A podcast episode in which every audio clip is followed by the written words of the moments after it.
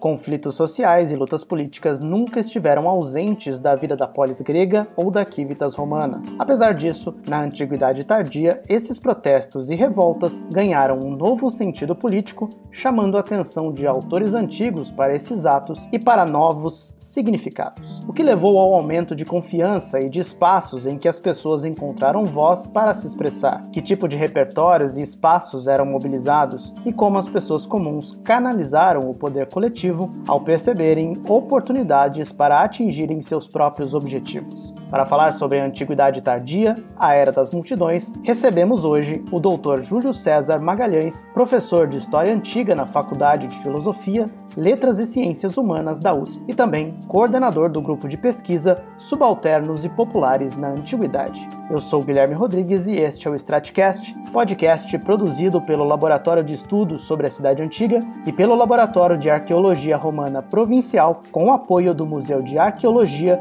e Etnologia da Universidade de São Paulo.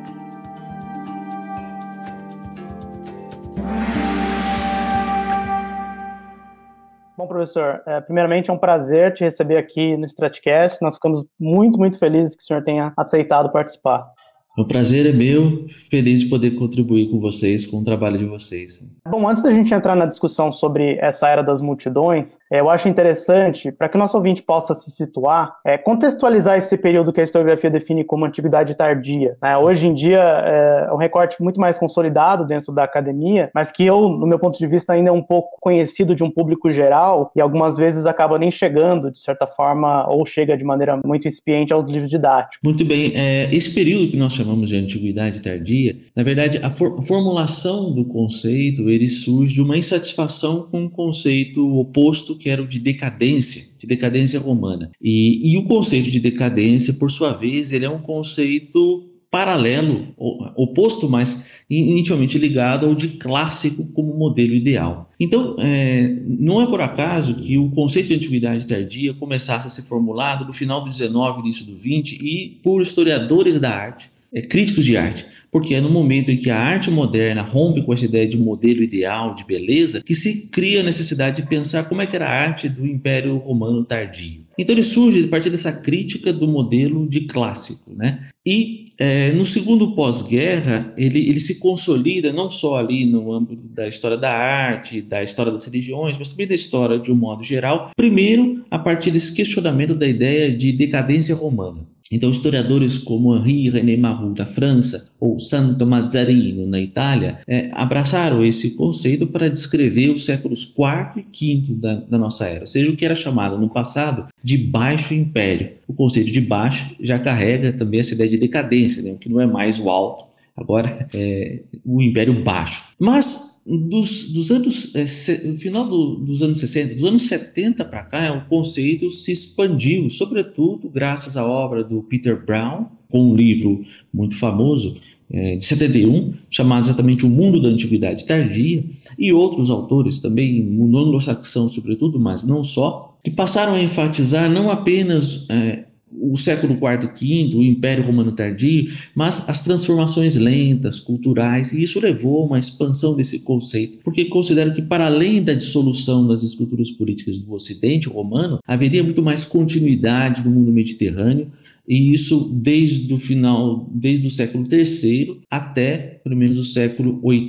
O conceito depois é, foi aplicado de outros modos por outros autores, que levou às vezes uma expansão até indevida, mas tende-se a consolidar hoje essa ideia de que a Antiguidade Tardia é esse período da história do Mediterrâneo e para além do Mediterrâneo, né, inclusive no Oriente Próximo, o Irã, né, incluindo a Pérsia, antiga, é, que vai do século III até o século VIII, um período de grandes transformações, de deslocamento do centro do, do poder, é, mas em linhas gerais é esse período do século III ao século VIII.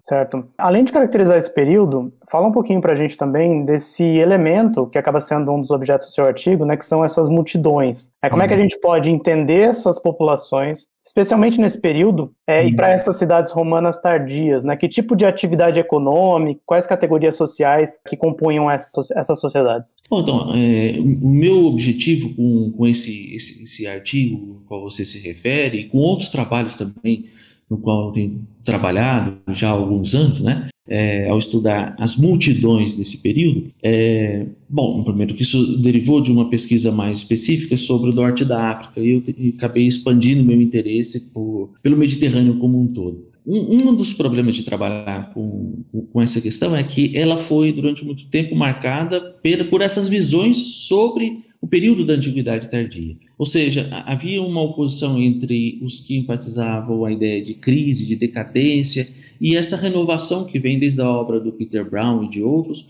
por pensar um período longo, autônomo, de transformações lentas na história do Mediterrâneo. E a maneira como se viu esse debate influenciou muito a forma como se pensou a história das multidões desse período porque isso estava ligado à maneira como se via a questão da violência de um modo geral no período. Então, autores que é, insistiram e insistem em falar em decadência, em, em, crise pelo menos, né, tendem a enfatizar a violência no período que vemos associada às multidões, mas não só, é, multidões religiosas ou outros tipos, vendo isso como um sintoma dessa decadência do Império Romano como sintoma da crise do Império Romano. E por outro lado, autores que procuravam enfatizar as continuidades tendiam a minimizar essa violência, dizer que ela não era tão importante, que era controlada pelas elites, ou o que não era tão importante, era apenas excepcional, né? Então isso influenciou durante muito tempo o estudo dessas das multidões. Então, quando se olhava para as multidões do período, eh, procurava-se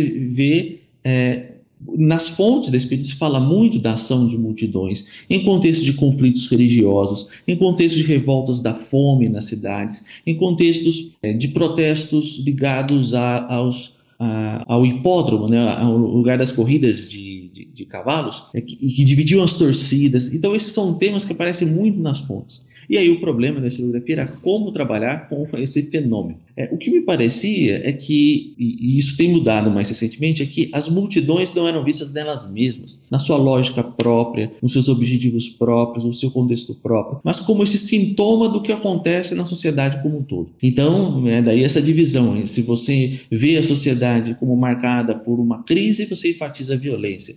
Se você, ao contrário, nega isso, procura minimizar a violência. Isso tende a, a sugerir sugerir que a violência é, é uma disfunção da sociedade. E isso tende a negar a lógica política mesmo de tipo de ação como essa. Então, esse foi o meu objetivo, é procurar colocar o estudo das multidões num contexto mais amplo, que visa pensá-las na sua lógica própria. E para pensar na sua lógica própria, é preciso romper com as nossas próprias fontes. Porque as fontes para qualquer período da antiguidade são predominantemente de origem aristocrática, de elite, e que veem a multidão com maus olhos, mesmo quando elas são mobilizadas pela elite. Mas esse, é, há um, um, topos mesmo descritivo que enfatiza esses aspectos. Então, me parecia que para estudar as multidões na sua própria lógica é preciso colocar esses estudo, esse estudo num contexto mais amplo, perguntando as questões básicas para a compreensão desse problema. Né? Tem um, um, autor que eu cito desse artigo e em outros que me parece muito interessante, que é o Nicholas Purcell, e que num texto que é sobre a, a plebe de Roma e, e seus problemas de, de compreensão, problemas de descrição histórica, ele, ele diz que uma das tentações de quem estuda a antiguidade é a, a mesma de alguém que perdeu um objeto no quarto escuro e de querer achar onde está o único raio de luz e não onde ele perdeu. A nossa tentação também é essa, o facho de luz são as nossas fontes. Então é querer começar pelas fontes e não colocando o problema que nós precisamos resolver. Isso não quer dizer que as nossas fontes para a antiguidade tardia não sejam ricas, aliás, elas sobre essas questões, elas se ampliaram muito, entre outras coisas porque temos bispos que estão interessados em mudar o comportamento das pessoas comuns, então eles falam muito sobre elas. Mas o historiador, do meu ponto de vista, tem que começar não por, pelo, pelo, pelo discurso das fontes, mas ao contrário, colocando essas questões básicas. Então, como eram as condições de vida, onde elas viviam, havia condições de estabelecer laços, porque para que haja uma ação coletiva é preciso que haja é, que as pessoas tenham coisas em comum, que elas tenham concepções, que elas tenham uma cultura comum, que, portanto, estabeleçam laços. Havia possibilidades disso nessa época? Era possível? Quais são as nossas evidências sobre isso? É, e assim por diante, antes de. Porque isso ilumina as descrições que nossas fontes fazem. Então, é, essa foi a minha preocupação, e, e, o que me parece então é que esse é um período de grandes transformações, sem dúvida, na vida das populações urbanas de um modo geral, é, no Ocidente como no, no, Oriente do Mediterrâneo, e muito desigual as transformações. Você tende a diminuir as cidades no Ocidente, é, ainda que esteja longe do estereótipo do passado, e aumentar a população no Oriente mas em toda a parte onde se continua a, a, ter uma vida urbana importante, especialmente da Itália, no norte da África, no Oriente, é, essas populações estão ainda engajadas na produção artesanal, no comércio, nos serviços, que continuam importantes, especialmente no período que é abarcado por esse artigo, né, que é de 300 a 600, continua indo importante. Então, é, em primeiro lugar, é, grande parte dessas, dessas populações que manifestam, que são nem, sempre são os mais pobres, como em grande parte da história, né, são aqueles que exatamente conseguem estabelecer laços, são grupos de artesãos, grupos de pequenos comerciantes, de trabalhadores às vezes sim é, sazonais, mas que têm alguma relação com a comunidade, as comunidades urbanas. Então, é, em linhas gerais, esse é o contexto que eu tra que trabalho são de cidades é, que ainda tem essa, essa, essa população de trabalhadores ligados ao comércio, ao artesanato, ainda, ainda importantes. Professor, nós sabemos que os conflitos sociais e lutas políticas fizeram parte da vida da polis grega e da civitas romana. Quais são as novidades que o senhor enxerga no século IV em relação a esses conflitos? Essa é uma muito boa pergunta, porque uma das, das minhas críticas a essa historiografia anterior que via é, os fenômenos tão evidentes de protestos, de ações coletivas, de violência urbana no período, tendiam a ver o que ela tem de, de novo, é, como, como ela sendo em si um, um indício de algo novo. Mas quando se coloca num contexto mais amplo, bom, essas disputas políticas, conflitos internos são algo que estão presentes na vida, é, como você disse, da polis grega, da Civitas romana, há séculos, né? Então não é exatamente a introdução dos conflitos na cidade que me parece o que é a novidade. A novidade para mim deve ser buscada em é, dois aspectos. O primeiro é uma que eu chamo de uma crise da hegemonia aristocrática e outro a ampliação das possibilidades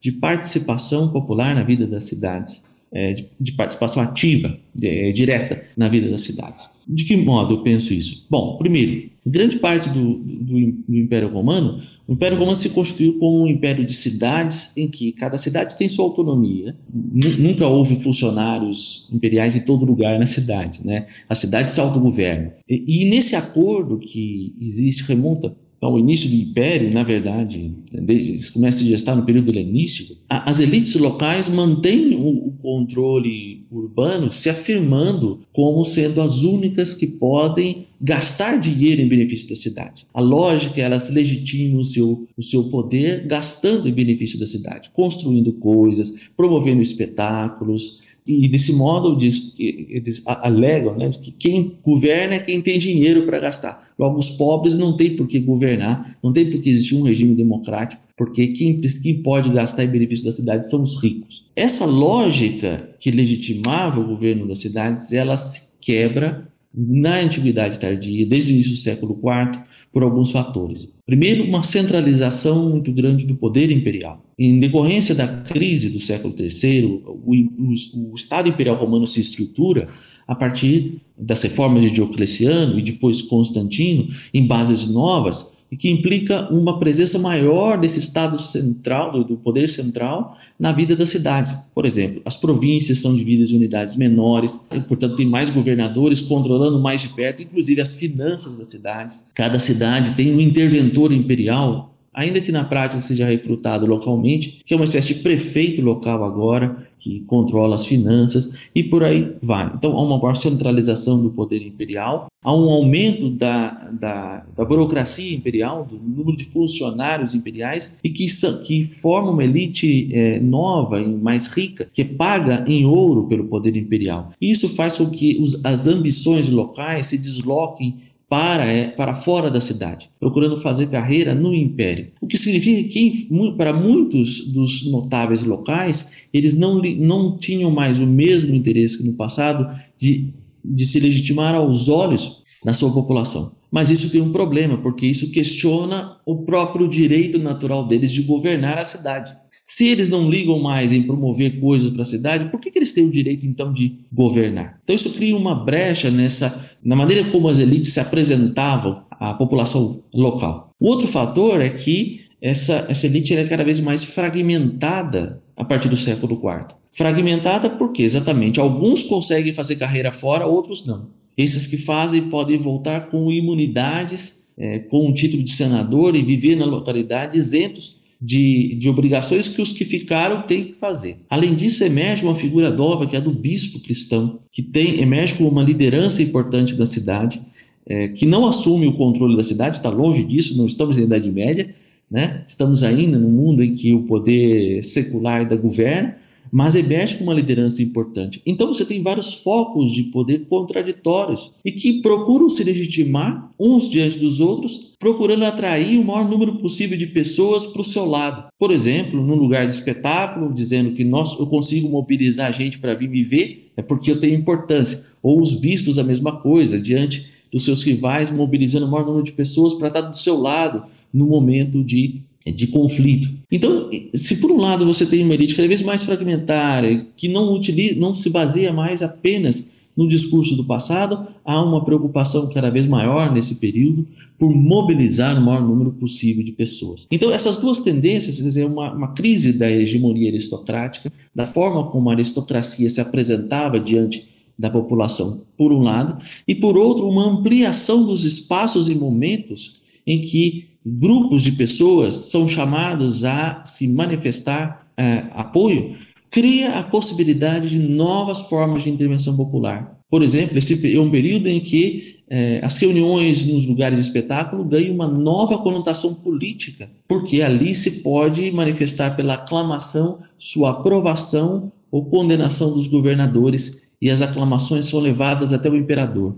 Então, isso dá um novo papel a essas reuniões. Só que o grande problema é que, uma vez que são concedidos papéis, esses papéis não são cumpridos como os líderes esperam.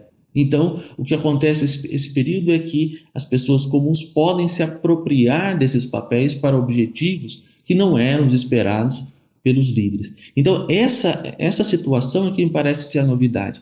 Não é uma introdução nova do conflito na cidade, né, nem um controle do conflito, mas ao contrário, é uma crise dessa hegemonia e uma ampliação das possibilidades de intervenção é, popular na vida da cidade, por modos que não são institucionais, mas eles tinham poucos canais já institucionais. Agora são modos, às vezes, informais, mas que ampliam é, da participação popular. Então, isso me parece ser o que é de mais importante nesse período que se inicia com o século IV e que acho vai até, pelo menos, o século VI. Isso é aquilo que o senhor descreve como um aumento da autoconfiança, certo, da, da população. É, isso está ligado a esse aumento, sem dúvida, da autoconfiança. Mas esse aumento da, da autoconfiança da população está ligado a outros fatores também. Está ligado a precisamente o fato dela ser chamada a atuar não só em movimentos, em ações, mas também em, em, alguns aspectos da vida da cidade. Eu, eu vejo alguns, alguns é, casos disso, né? eu elenco três pelo menos. O contexto da gestão da cidade, da manifestação pela aclamação dos governantes e, finalmente, da vida religiosa. No primeiro caso, o século IV ele é marcado por essa preocupação dos governantes, do, do, dos imperadores, desde Diocleciano, de ter garantia de que ele vai arrecadar imposto como ele espera. Primeira vez que tem um orçamento para todo o império, a preocupação então de, de, controlar as finanças da melhor maneira possível, e isso leva a que o, o governo imperial tenda a querer fazer com que as pessoas fiquem no seu lugar. Os camponeses na sua terra para ter certeza de quanto eu vou cobrar de imposto ali, os artesãos e os comerciantes nas suas cidades, porque são eles que coletam o seu próprio imposto, então eles devem se organizar em associações para poder coletar o seu imposto e pagar o que nos espera. Então, o interesse do, do Estado é ter garantia de que ele vai ter é, arrecadação como ele espera. Só que, ao mesmo tempo, isso implica que, pela primeira vez, vejo no caso das cidades, artesãos e comerciantes, é,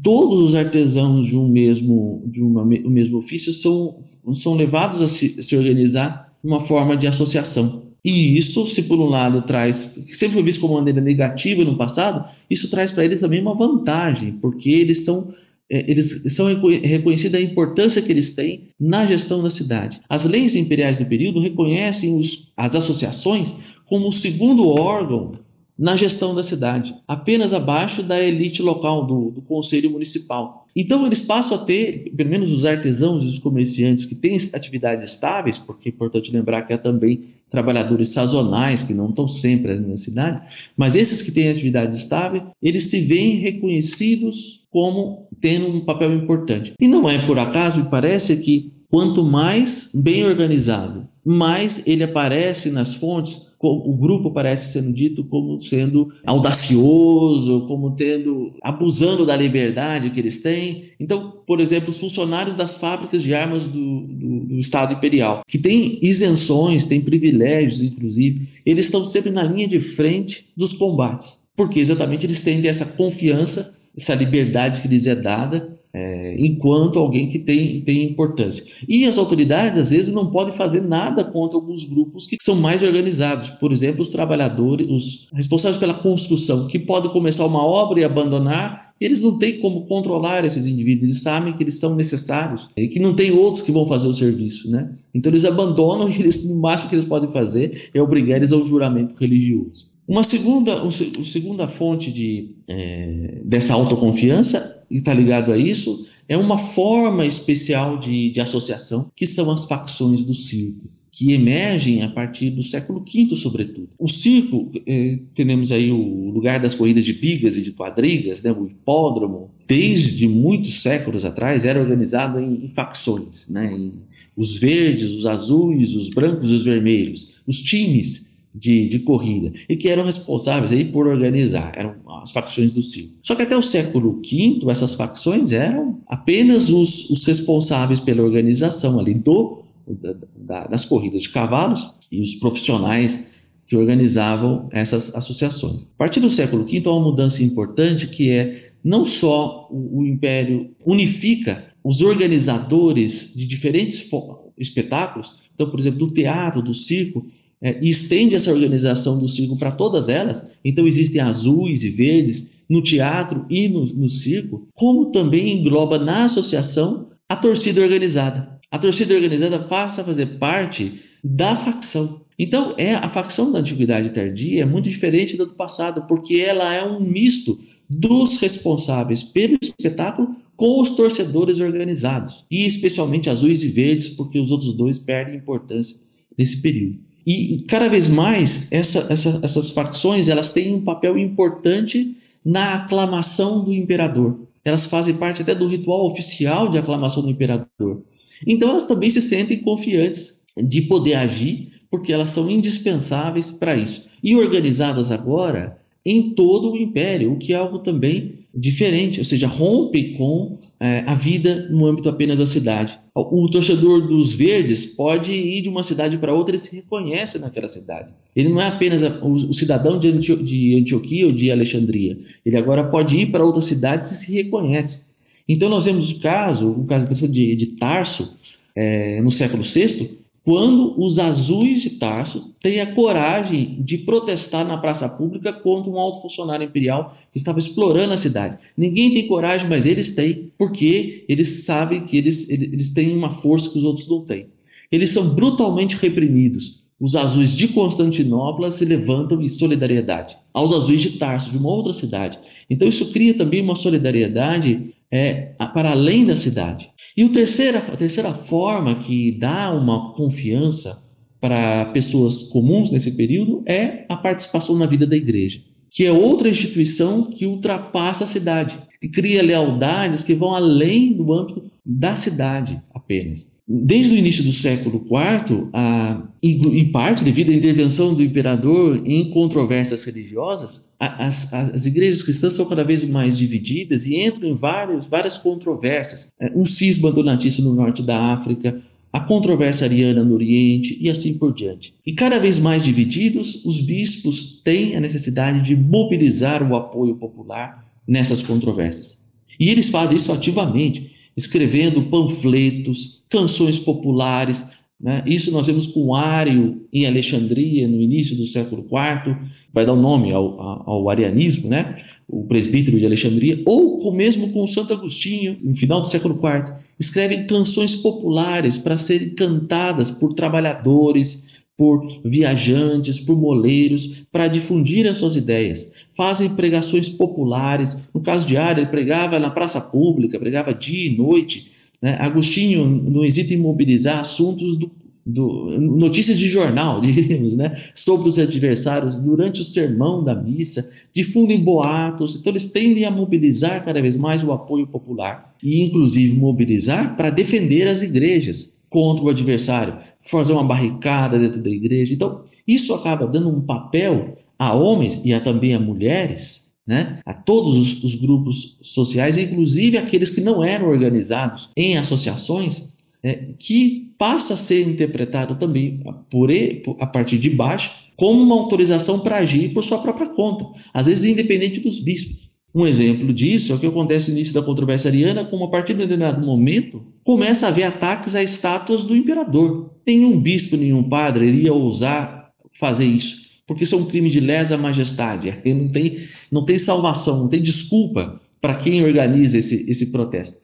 Então, esse é claramente um protesto que saiu do controle das lideranças religiosas que haviam mobilizado. Então, esses fatores me levam a pensar que, ao contrário do que no passado alguns historiadores argumentavam, diziam que as pessoas protestam mais na antiguidade tardia, protestam, mas porque elas não têm escolha, não têm jeito de participação, elas não são ouvidas. Essa é a opinião do Ramsey Macmillan, que é um dos autores que vem, de maneira bastante negativa esse período, marcado pela violência. Pois bem, ele dizia que essa violência ocorre porque as pessoas não têm o que, como, como ser ouvidas. Do meu ponto de vista, ao contrário, é exatamente porque elas passam a ter um papel maior, é que elas têm mais força para enfrentar é, autoridades, adversários e assim por diante. Muito bom. E pensando nessa agência que o senhor está pensando, né, das pessoas, né, que tipo de oportunidades e constrangimentos políticos deram possibilidade para essa uh, ação coletiva? E como é que as pessoas comuns elas canalizaram esse poder coletivo ao perceber essas oportunidades para atingir os seus próprios objetivos? Bom, grande questão, né? Vamos,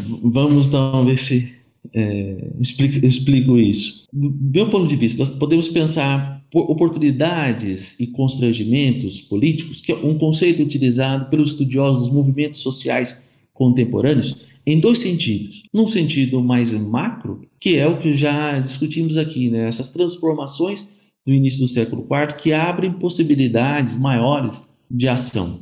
Né? Então, são questões que não é num contexto episódico, mas de uma maneira mais geral, que abrem possibilidades. Mas há também como pensar essas oportunidades e constrangimentos num, num sentido mais conjuntural, contextos específicos que criam essa possibilidade de, é, de ação. Então, é, são esses dois contextos me, me parece importante ser observados. Né? Essas oportunidades é, têm que ser pensadas tanto, portanto, oportunidades de agir que são dadas num contexto é, político, quanto também ameaças que levam as pessoas a agirem para se defenderem é, que força, portanto, essa, essa ação. O que é importante, me parece também, é que quando isso, essas oportunidades se abrem, as pessoas agem, mas agem segundo modos de ação que elas conhecem. É, se agem também baseado em expectativas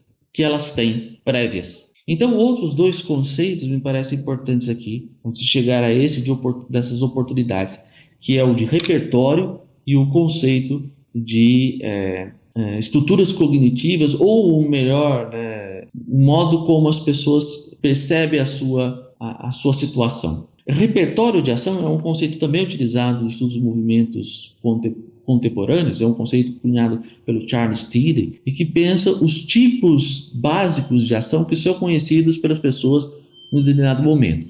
Por exemplo, na nossa sociedade existem alguns tipos de ação que nós conhecemos, né? A greve é um deles, é, a passeata é outro, é, a ocupação é outro, que são, ó, fazem parte do repertório da ação coletiva. Claro que há improvisação, há invenção do novo. Isso passa a entrar no repertório, né? Como as ocupações das escolas trouxeram algo novo que ia fazer parte da, é, do modo de ação, né? É, e assim por diante, o sentar na, no, no meio da na passeata, em vez de apenas caminhar, né? São, são novidades que vão sendo criadas e isso vai permanecendo no repertório é, das pessoas. No Antiguidade Tardia, nós temos outros repertórios e muitas vezes muito mais diretos. Por exemplo, temos a, a ação coletiva direta, bom, tem a aclamação, que ganha uma importância nesse período, que é muito grande a importância dessas formas de expressão em uníssono, que deriva dos lugares de espetáculo, mas que pode ser utilizado em outros contextos, né, baseado cantos, ritmos que era da torcida e que passa a ser usado em outros contextos. A ação direta, seja ela o incêndio, o apedrejamento de uma autoridade, o linchamento da autoridade, né? É você fazer de modo a, direto a ação e depois desaparecer. Né? Isso tem uma vantagem prática, minimiza a repressão, né? E, e também é, é, um modo de agir contra um, alguém que se considera o responsável por uma ação e outras novidades no período que são os embates entre grupos rivais é, ou a ocupação simbólica ou efetiva de um espaço. Ocupação de igrejas, por exemplo, que é algo característico desse período. Então, esses modelos, eles servem para ação quando a oportunidade aparece. Agora, as pessoas agem também porque elas são convencidas de que elas devem agir. Um grande problema da historiografia sobre esse período, é, uma parte dela era de enfatizar a, a capacidade de, de mobilização das elites, como se só o interesse das lideranças contasse, como se fosse, elas fossem capazes de manipular a ação de, de, de toda de todo qualquer participante de uma manifestação, é, porque elas têm interesse. Né? Então, só o interesse da elite contava. O que esse tipo de, de interpretação deixa de lado é exatamente o que, que move as pessoas e que leva quando um bispo decide que eles têm que ficar trancados numa basílica e, se for preciso, morrer por conta da igreja deles, o que, que leva as pessoas a querer ficar dentro da igreja é, e aceitar que ele taque fogo nelas, se for o caso? Por que, que elas têm horror do adversário que está ameaçando tomar a igreja delas? Por que, que isso é importante para elas? Para entender isso, nós precisamos entender essa, essas concepções compartilhadas, esses entendimentos compartilhados, que é o que historiadores como Thompson, Natalie Davis é, e tantos outros enfatizaram desde os anos 70, né? É, Thompson falou, por exemplo, na economia moral da multidão como um desses, desses enquadramentos. Ou seja, quais são as concepções que levam as pessoas a, a agirem, compartilhadas por elas. Então, concepções sobre o que deve, como devem ser as coisas, como devem ser as trocas econômicas, como devem ser as relações é, religiosas, etc. E também histórias passadas, como já lembrava Jorge Lefebvre, desde o início do século XX também, ao estudar o grande medo na Revolução Francesa e tantos outros, né? as histórias so sobre os nossos inimigos também geram expectativas sobre eles. Então, como os camponeses na França tinham memória de como os nobres, durante séculos, haviam massacrado camponeses, isso ficava na memória, assim também as histórias passadas sobre o que, que um grupo religioso fez contra o outro nesse período, são, o que, que também uma, uma facção rival, o que, que os azuis fizeram contra os verdes naquele campeonato do ano tal, eles vão lembrar disso, né? Então, essas histórias de, eh, de violência também são, fazem parte dessas expectativas. Isso é o que ajuda a entender como é que as pessoas se mobilizam. Por exemplo, em casos de revoltas pela fome, as pessoas não agem apenas porque batem a mão no estômago, sentem fome e começam a agir. Para que elas reajam, primeiro é preciso que haja um repertório conhecido de formas de ação, porque você pode escolher outro modo de agir diante da fome. Né? Pode simplesmente rezar, fazer procissão, peregrinação. Por que, que se resolve agir? Então existe um conhecimento de uma forma de ação. E depois, um entendimento do que é justo e do que é injusto. Né? Isso que o Thompson estudou para o século XVIII é também válido quando nós pensamos para a antiguidade e para a antiguidade tardia em particular. As pessoas agem é, em contexto de fome porque elas consideram quem é o responsável pela fome. Elas têm uma percepção de que a fome tem sangue azul, de que a fome tem, tem endereço, quem provocou a fome né, os, os, notáveis da cidade, que são os grandes proprietários de terra e que ganham, às vezes, especulando diante da fome.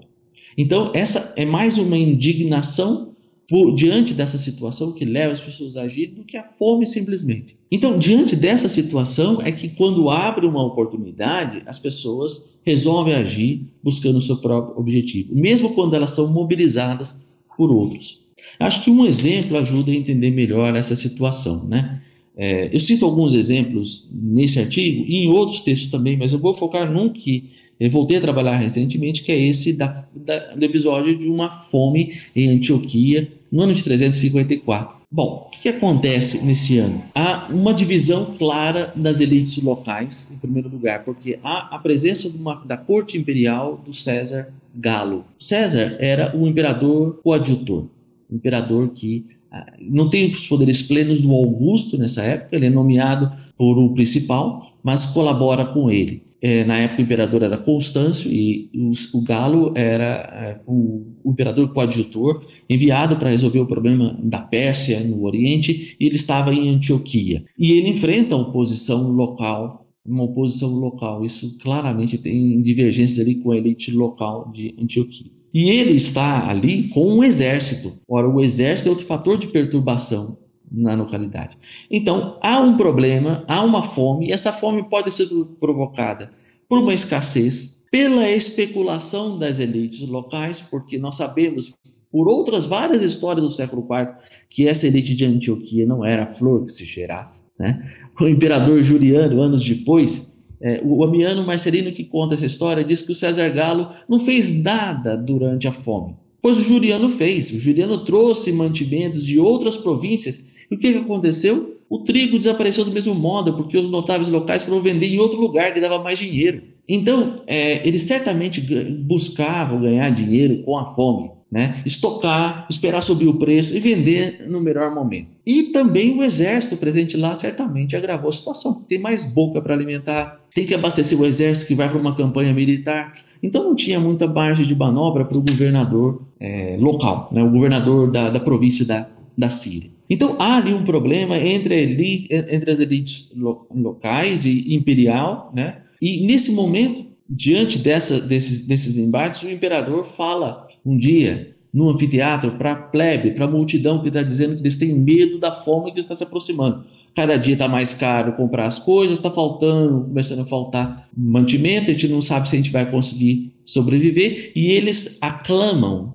no anfiteatro pro, para que o imperador, o César, faça alguma coisa. Aí ele diz assim para o governador que está ali do lado no espetáculo: podem ficar tranquilos que enquanto o governador estiver aqui, nada vai faltar. Ele vai cuidar de tudo, tudo vai se resolver. E aí ele vai embora e a fome chega, sobra para o governador. sobra para o governador.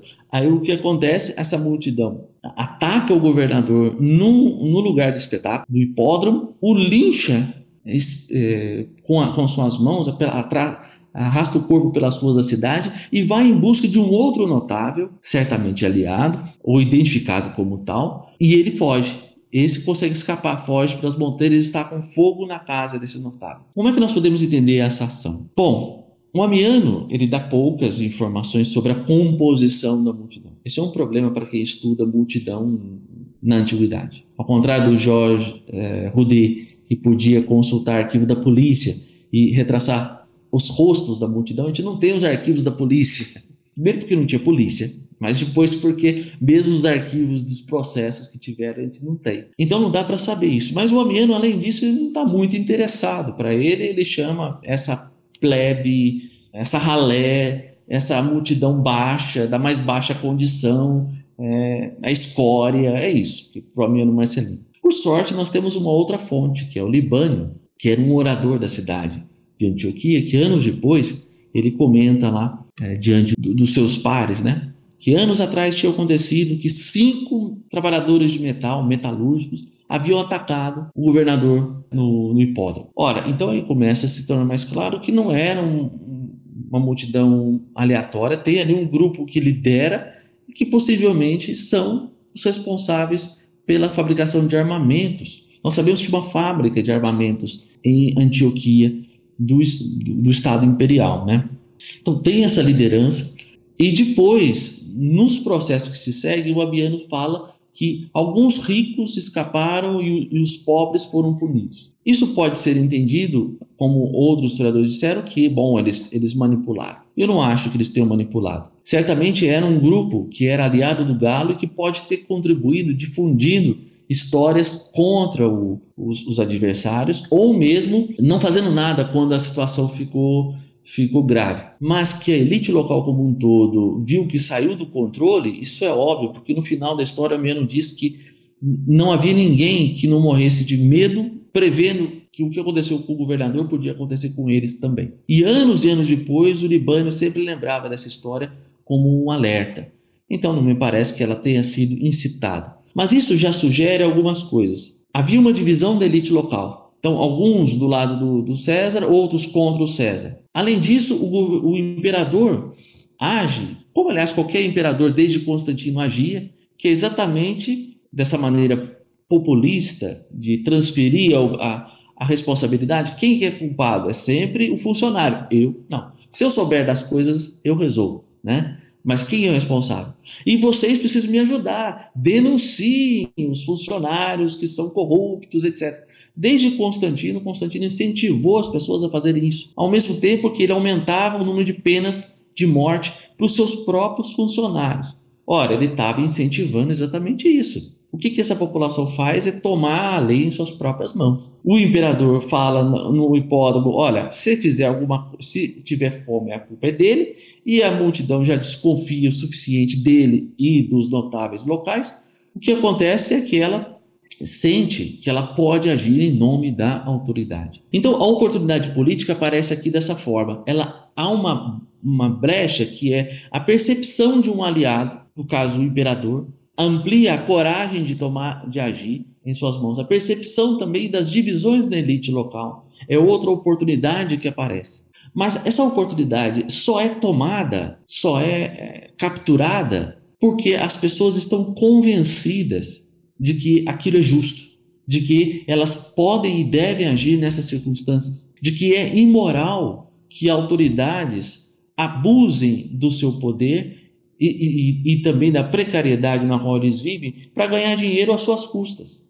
Então, mais do que apenas a oportunidade, me parece importante chamar atenção também para as formas como uma cultura é, popular que prescreve e legitima essas ações é construída, né, que cria essa, essa, esse, essa, esse consenso de que eles devem agir quando há a oportunidade. Então é assim que eu penso as oportunidades, tanto em termos macro quanto nesses contextos conjunturais, elas são fundamentais. Mas se elas são tomadas, é porque existe antes essa percepção, tanto de formas de ação é, tradicionais de agir, que você pode escolher qual a mais adaptada àquele contexto, quanto também essas concepções do que, que é legitima, do que, que é justo, de como, como a gente deve agir, por que, que a gente deve agir. Muito bom, professor. É, e para a gente encerrar, o senhor gostaria de deixar uh, alguma dica para quem tiver interesse em pesquisar o assunto e também uh, indicações também, né, de materiais de leitura ou uh, que seria interessante que as pessoas tivessem acesso para pesquisar e saber mais sobre, sobre esse conteúdo. É, a primeira sugestão que, que eu faço, recomendo que quem quiser ter um, um primeiro, uma primeira abordagem, vocês conheçam o blog que nós temos do, do Grupo Subalternos e Populares da Antiguidade. Nós sempre temos textos é, curtos, de cinco minutos de leitura, é, meu, não só meus, mas de outros colegas. Desde o primeiro é, postagem, eu já falei dessa questão. Tem um texto sobre motins da fome, é a primeira postagem que eu fiz no blog. Bom, mas para quem quiser aprofundar um pouco mais, recomendo esse artigo que saiu na revista Past and Present de, de novembro do ano passado, e tem, tem outras publicações é, também, né? É, que vocês, vocês podem procurar. Então ali tem uma bibliografia, bibliografia muito, muito maior que pode ser, ser explorada. Perfeito, professor. Muito, muito obrigado pela sua participação. Foi excelente. Eu que agradeço. Muito obrigado, viu? Eu sou o Guilherme Rodrigues e esse foi o Stratcast, coordenado pela professora Maria Cristina Nicolau Cormichiari e pelo professor Wagner Carvalheiro Porto. Até a próxima.